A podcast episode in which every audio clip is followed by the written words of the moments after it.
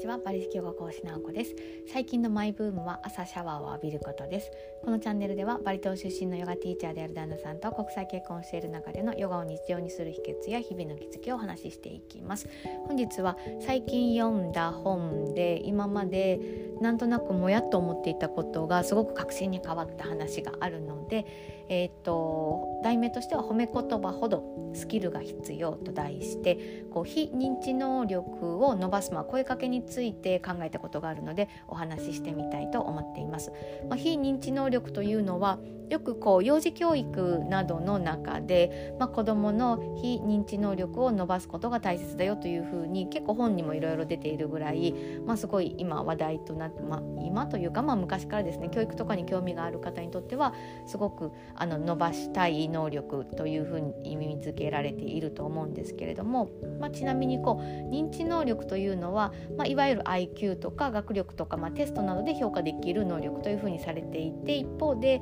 えっと、非認知能力というのは、まあ、物事に対する考え方取り組む姿勢や、うん、あと行動を日常生活や社会活動において重要な影響をまあ及ぼすよとされている能力です。まあ、はっきり言って何のことか分かんないですよね。まあ、でも目に見えないうん目に見えない世界を認知する能力の幅の広がりだと私は思っているんですけれども、えっと、子供をですね自分の子供の子育てをする時に私はこう非認知能力としてしっかりとこう、まあ、知識として知っていてここを伸ばしたいと思っていたわけではないんですけれども子供を育てることにおいて、えっと、幼稚園までは私の中で一つだけこだわりがあって、えっと、なんだろう語学を勉強として学ばせないということを徹底していたんですけれどもこれは、まあ、いわゆる言葉を理解する前に言葉が読めるようになる前に物事を、うん、論理立てて理屈として知識としてですね、うん、知識として理解しようとする前に何も文字も読めない世界の世界地図の意味もわからないみたいな。とにかく世界って何だろうっていうこのワンダーの世界をどこまで広げさせてあげるかということがすごく大切だなと私はなんとなく最初から思っていてなのでとにかく外遊びをさせて人となんだろうな競わないような形いい意味でですねさせそういう子育てをさせたいなっていうふうにずっと思ってたんですよね。というのも私自身が小、えっと、幼稚園が自分が行った幼稚園というのがうんと音楽の発表会にすごく力を入れていて音楽の発表会がある前は子どもたち全員を集めてこうピシッと机に座らせてえなんだ鍵盤ハーモニカを弾かせられるみたいなのがあったり運動会の練習もすごく厳しい幼稚園で運動会前になったら先生たちがすごく厳しくなって怖くてなんか嫌だなってずっと思っててとにかく私幼稚園がすごく好きじゃなかったんですよね。なんかやらされてる感が嫌で私がしたい世界の広がりがあるのになんで先生たちは型にはめて教えようとするんだろう。なんか全然楽しくないって思っていて。なので自分の子供にはとにかくその子がその瞬間したいと思う。活動ができるだけできるような。自由な空間。でもかつ遊びの中にまあこう非認知能力を伸ばすような仕掛けがあるような。子どもの自主性や想像の広がりを広めてくれるような幼稚園がいいなと思って、まあ、うちの場合はありがたいことにすごく近くに幼稚園があったのでその幼稚園に行かせているんですけれども。でどうして今日わざわざこんな話をしたいかというと私が自分のえっと、いとこの子供なのではとこですねうちの子供にとっては。はとこの子を、えっと、一緒に水族館に連れて行った時にうちの子は水族館に行って魚を目の前にしては魚っていうこうそこの魚の世界観と自分の世界観を通わせながらなんかすごくいい更新を更新ですねこうつながっている感じを後ろ姿から感じ取っていた時にすぐ横にいたそのはとこくんは魚を見ずしてこの魚は何の魚かっていう魚の説明をしてある表記してある文字を読んでいたんですよね。これは私にとってはすごく違和感があったんですよね。このまだ5歳ぐらいの時に文字を見て世界を認識しようとするのは私にとってはそれはすごく危険まではないけどこれはどうなのかなって思ったんですよね。これは全くもって大人の思考をしていて5歳ぐらいの時は感覚で感覚をつかむ感覚で世界をいかに感じ取っていこうとするかっていうこの全神経の外の絵の広がりというところをいかに小さい時に味合わせてあげるかっていうのがミソなのにその子が文字を読もうとしていたのはその子が通っている幼稚園の環境だなっていうふうに思ったんですよね。きっと子供その子は文字を読めることが偉いと褒められたことによって文字を読むことは大人に褒められるだからこれはいいことなんだと思って文字を読んで世界を理解しようとするその順番になってしまっていたんですよね。私はここで別にそこがま問題点だと思ってその子に駆け寄って「あのね」ってこういうふうにはもちろん言わずにその時にはなんか私の中でクエスチョンで違和感が残った時に、えっと、最近読んだ本で「13歳からのアート思考」という本の中で、えっと、パリの印象派画家でモネというえっと、作家さんがおられると思うんですけれども私でも知ってるようなこうなんかモヤモヤっとしたような光の構図が綺麗な絵画なんですけれどもそのモネの代表作の「睡蓮」とされる睡蓮と言われる、まあ、池のようなあの絵を描いた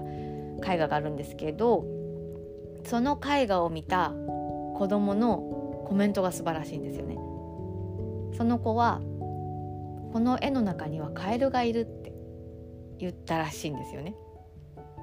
でももちろんその睡蓮の中にカエルは描かれてないです。でもその絵を見てあ今カエルが跳ねたって言ったらしいんですよね。私これこそ本当に非認知能力だし子供がうん